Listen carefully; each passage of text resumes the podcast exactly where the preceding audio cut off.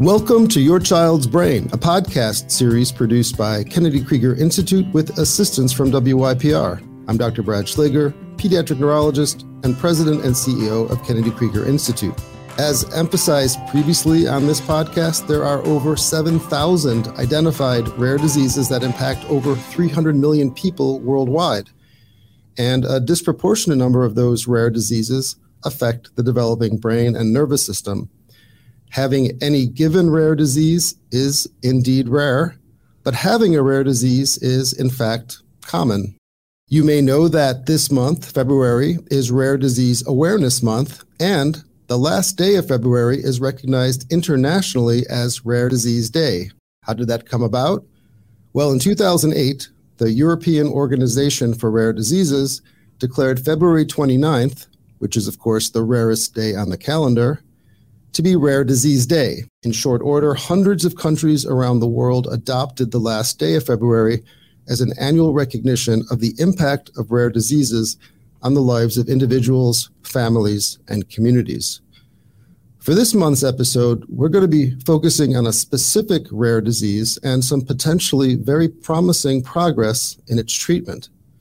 Sturge Weber syndrome, which affects around 1 in 50,000 people, is a genetic neurovascular disorder that is associated with a characteristic so-called port wine birthmark involving the forehead and or eyelids and has abnormal blood vessels supplying the surface of the brain. The most common clinical problems for patients with Sturge-Weber syndrome are seizures and epilepsy, intellectual disability, stroke, and ophthalmological problems such as glaucoma. Standard treatment for this and the vast majority of rare diseases is strictly symptomatic, meaning we treat the symptoms after they emerge. Of course, a major objective for treatment is to discover cures, or if cure is not tenable, then treatments that can prevent symptoms from ever emerging. Now, it's my pleasure to welcome to the podcast my exceptional colleague from Kennedy Krieger Institute, Dr. Anne Comi, an international leader in Sturge Weber syndrome. Dr. Comi, a pediatric neurologist and physician scientist, is the director of the Hunter Nelson Sturge Weber Center at Kennedy Krieger Institute. She's also a professor of neurology and pediatrics at the Johns Hopkins University School of Medicine. Just over a decade ago, she co led a team of scientists from Kennedy Krieger Institute, Johns Hopkins Medicine, Duke University, and the Medical College of Wisconsin in the discovery of the gene that, when mutated, causes Sturge Weber syndrome.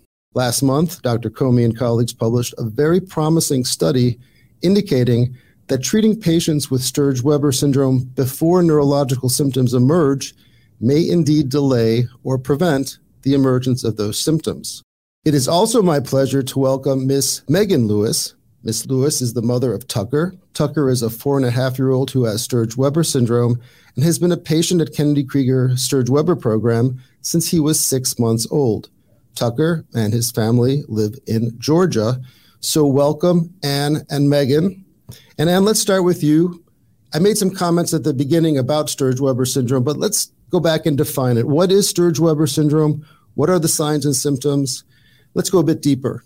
Sturge Weber syndrome is a condition where there are abnormal blood vessels in the brain, the skin, and the eye. And the children are born with this birthmark called a port wine birthmark, which is pink or red in color because there are abnormal dilated blood vessels there. Similarly, there are abnormal dilated vessels in the eye, which can cause glaucoma, and abnormal malformed blood vessels in the brain that result in these neurologic and developmental issues, including seizures and stroke. So, do all children with Sturge Weber syndrome have a port wine birthmark? Most children with Sturge Weber syndrome do have a port wine birthmark, about 90% do. However, a small percentage don't have a birthmark. They only have brain involvement and they present typically later with seizures, focal seizures, and they're picked up on imaging. But most children do, in fact, have a port wine birthmark that they're born with. And this is an indicator to us that we should be concerned about the possibility of Sturge Weber syndrome. Now, does the, the location of that birthmark have any clinical significance? Uh, how the child is going to do clinically? It, it does. One in 300 children are born with a portwine birthmark somewhere in the body. The head and neck area is the most common area of involvement. And when the port wine birthmark is on the forehead, the temple area, and the eyelids, any of those areas, then they have this increased risk of abnormal blood vessels in the brain or the eye, which we call Sturge Weber syndrome. What is the overall risk for a child having developmental delay or some form of cognitive impairment in the setting of Sturge Weber? About 20 to 25% of infants who are born with a portwine birthmark have brain involvement with Sturge Weber syndrome. And if they have Sturge Weber syndrome brain involvement, then the majority of them have some degree of learning difficulties or attention issues or developmental delays or cognitive impairments. About a third overall have actual cognitive impairment that, that significantly can impair their quality of life and, and their uh, developmental outcome. So I mentioned earlier that you're a pediatric neurologist and a physician scientist. So we're going to talk a bit about the scientist piece, the research that you've been doing uh, over your your career focused on Sturge Weber. But let's talk more about the clinical aspects. You see patients in your clinic with Sturge Weber. How is it typically treated? The standard treatment, the typical treatment for Sturge Weber syndrome is to treat the seizures when they happen. And the problem with this is that the onset of seizures, particularly when it's early in the first couple of years of life, can be very severe. The, the seizures are frequently prolonged, difficult to control, and because seizures in Sturge Weber syndrome cause further impairments, further decreases in blood flow to the brain, the seizures and the abnormal blood flow in the brain interact to result in brain injury in many of these children. And the onset of these seizures early in life can result in these children being started on multiple medications all at once to try to control those seizures. And that too can cause lots of side effects and, and developmental issues for these children. And so the goal, pretty much from the beginning, has been to figure out how do we better diagnose these children early, pick them up early, diagnose the brain involvement, and then figure out how best to pre symptomatically treat them to prevent that brain injury. So that's a great segue to the really the next topic, which is gets at what you've been working on to understand the causes of Sturge Weber syndrome and therefore how to uh, identify it as early as possible. So you you've really spent your career focused on this. Could you could you tell us some of what you've learned about how the genetic basis of Sturge Weber syndrome uh, has been identified? Several years ago, collaborating with others, we found that there is a mutation, a change in the genetic code in a gene called GNAQ, which means that it's not inherited, which was really important for parents and families to know. It happens after the fetus begins to develop, and it only affects this area, the forehead, the skin, brain, and eye, that area of the body, and therefore I've seen multiple identical twins who one twin is affected and the other is not. It was really important that we determined this underlying basis several years ago because it's given us key insights into the pathways within the cells, within the blood vessels that are impaired and changed in Sturge Weber syndrome.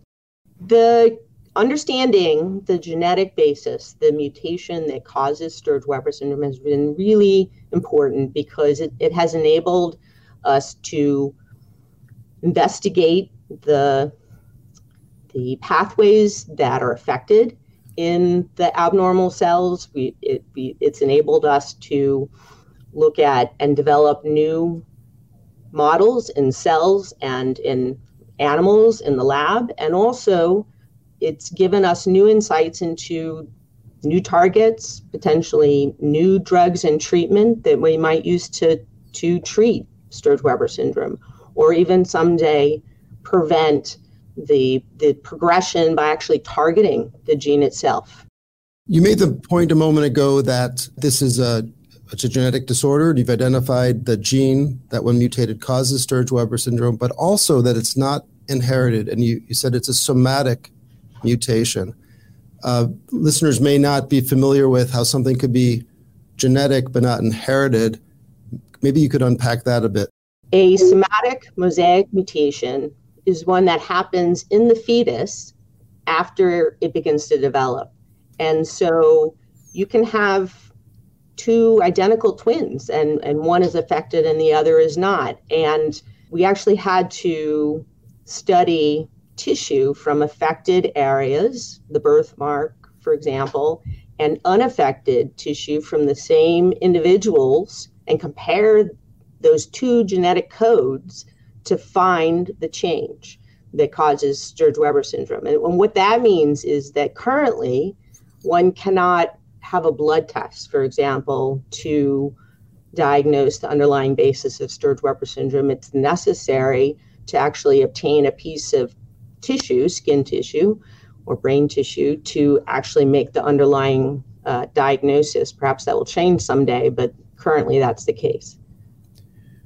So, one of the principles in the treatment of neurodevelopmental disorders is that early diagnosis and early intervention is key for optimizing outcomes. For Sturge Weber syndrome specifically, as we have mentioned, you were the co principal investigator and senior author along with colleagues from Kennedy Krieger, Johns Hopkins Medicine, Boston Children's Hospital, on an really exciting research study just published last month. Could you tell us about this study? What was it that you did? What did you discover? And and I think you'll get to this, but also describe what pre-symptomatic treatment in Sturge-Weber syndrome involves. The study that you're referring to combined the data from our experience here at the Kennedy Krieger Institute and Boston Children's in providing pre symptomatic treatment to babies who were diagnosed before their seizures started and comparing the age of their seizure onset to similar children also seen at the two centers who were not pre symptomatically treated. And that's because the age of seizure onset is one of the few prognostic factors that we have that has been shown in many studies to predict epilepsy severity later in life, cognitive function later in life, neurologic status. And so the hypothesis was that if we could prevent the early seizures, the early seizures that are associated with brain injury and stroke, that we would be able to prevent the early seizures and uh, thus improve outcome. Our data was from 92 babies uh, with Sturge Weber syndrome, 32 of whom received pre-symptomatic treatment compared to 60 children who did not. And the severity of brain involvement with Sturge Weber syndrome was actually more. There were more children who had both sides of the brain affected, who were pre symptomatically treated as compared to those who were not. And they were actually seen sooner. So it, it's not that they just were already pretty close to two years of age. But the bottom line is that the pre symptomatically treated children were more likely to not have early seizures by two years of age that, as compared to the ones who didn't re- who received standard treatment, no pre-symptomatic treatment. Another way of saying that is that children receiving the standard treatment, n- no pre-symptomatic treatment, 90% of them had seizure onset by two years of age.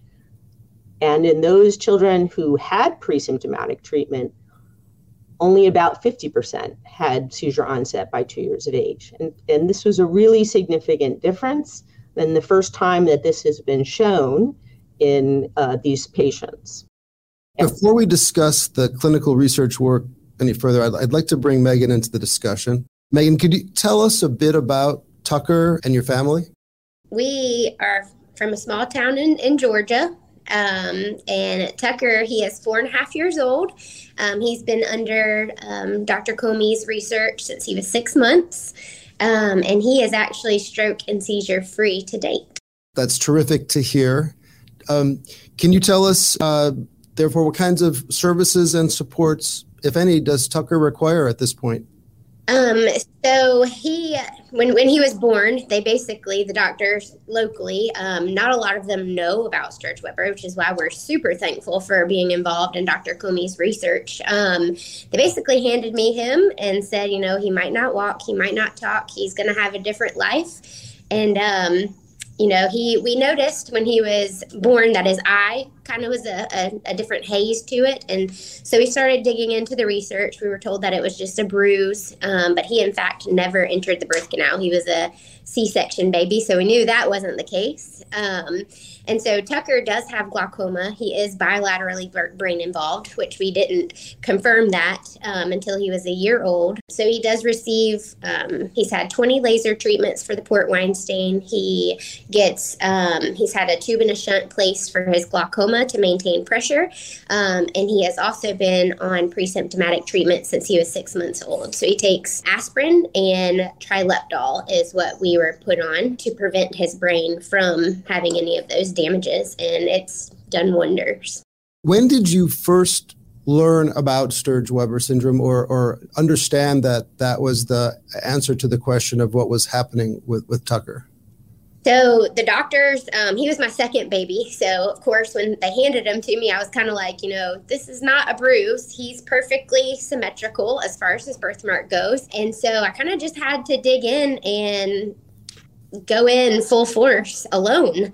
Um, this was before I even uh, met Dr. Comi, didn't know she existed. Um, and I joined a couple of Facebook groups and was guided to Dr. Comi. And so I jumped on the research, but I basically had to use Google and kind of strive and fend for myself when it came to researching for my baby um, because it is not well known. I, in fact, had never even seen anybody with a port wine stain. Little did I know that it was attached to his brain. This kind of story of using uh, the internet and and using um, social media and, and and something like Facebook as a platform for connecting is an increasingly common way that families get connected for support, but also for information that that was a way that you came to learn about Dr. Comi, who it's this is a rare disease, Sturge-Weber syndrome, and there's rare expertise in that space represented by Dr. Comi. So, what what advice, Megan, would you give other parents of children with Sturge-Weber syndrome? To not miss out on those baby years. Um, you, you know, your kid has these issues, and um, the biggest thing is is just to keep fighting for them and asking for answers because with these rare diseases, you you're, you're not given much hope. You know, they're kind of the doom and gloom, and you know, you just have to take time to advocate for your kids and to trust doctors like Dr. Comi and with your baby, which is hard to do whenever, you know, that's that's your everything. So just getting on board and letting your child, you know, show them how strong you are for them. And um, they, these Sturge Weber babies are they're resilient, and um, it's it's really it's actually really cool to be a part of Tucker's and be able to be his mommy. Um, so never take that for granted and just push forward for your child. Excellent. Back to you, Anne. I, one of the things I think is important for us to um, to emphasize is the difference between a retrospective clinical study that, that you've done and published with the, this really um, promising and energizing set of results and a formal clinical trial. Can you take us through what those differences are and what they mean? A retrospective clinical study means that the investigators have taken data from the medical records, things that have already happened, and organized that into a de identified database for analysis and study. And that's what we did. We, we took data from the medical records and organized that so that we would get answers from it. There are limitations, though, of a retrospective clinical study, and, and that limitations in terms of the quality of data, perhaps, that's available, and the best way to determine whether an intervention, a treatment, a drug is effective is to do a prospective clinical trial, which means that the the children are brought into the study, and then data is gathered as the study proceeds and is analyzed at the end of the study that's all planned out from beginning to end. There are limitations, but there's the, the retrospective clinical study is so important, especially in rare diseases, for putting us in a position to ask the best question in that prospective clinical trial. So these are they're related and important uh, approaches that are necessary to disentangle the ways that treatments can have improved outcomes for, for patients with rare diseases. I'm wondering what your thoughts are about why or how pre-symptomatic treatment of seizures, for example, may prevent or forestall the emergence of seizures. We talked about it a little bit, but perhaps dive in a bit deeper. Anti seizure medications are, are meant to decrease overexcitation in the brain, which produces seizures. And we think that by doing so early, that we can prevent or delay these very early seizures, which can be, as I said, quite bad, prolonged, and associated with brain injury in these patients with Sturge Weber syndrome. So we combine that anti seizure medication with low dose aspirin because it, the low dose aspirin is used to try to improve blood flow. It thins the blood just a little bit, and blood doesn't flow well through malformed blood vessels. It, it can clot, it can increase the risk of stroke and brain injury. And so the combination of the two, the low dose aspirin and the anti seizure medicine, is what we think will help prevent the brain injury by delaying or preventing the seizure onset. So you've been involved in both leading and, and participating in other clinical trials for medications that may show promise in Sturge-Weber syndrome. What are some of the other potential uh, medications that are on the horizon that might be also beneficial for Sturge-Weber? We've also been studying sirolimus, which is an mTOR inhibitor. That's a protein that's downstream or affected by the, the gene mutation and functions abnormally.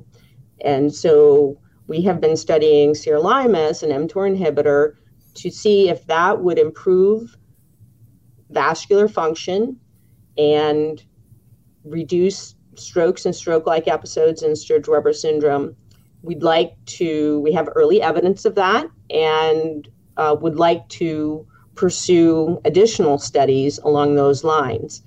We also have been studying Epidiolex, which is a, pharmaceutical grade cannabidiol and works by a number of mechanisms that we think will protect the brain, improve blood flow, decrease the risk of stroke, and, and therefore improve cognitive outcomes, seizure control, and both of these actually uh, could be future prospects for pre-symptomatic treatment. So the, the last question, and it's uh, it's probably uh, for a scientist uh, the favorite question: What are the next steps in research in your own program or in general uh, for Sturge-Weber syndrome? There are around the world there are several labs that are trying to develop models, animal models, cell models, and, and we have work going on in the lab here at the Kennedy Krieger as well, a mouse model of Sturge-Weber syndrome that, that we're developing, as well as cell culture models. And these will be important goals. These models are important to develop in order to obtain new targets for drugs, new potential treatments, and even someday uh, targeted gene therapy. And so these models are an important goal for research in the next five, ten years.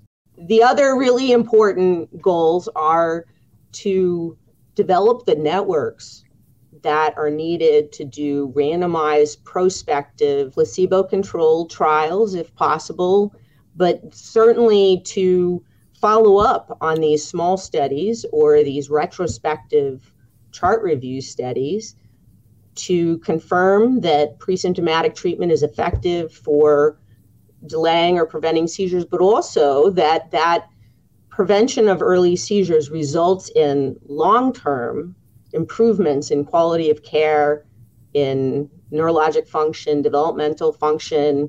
It's really important that we not leave it here, that that we continue to do the hard work to understand which pre-symptomatic treatments work the best and how we best use those to improve the quality of care for these patients.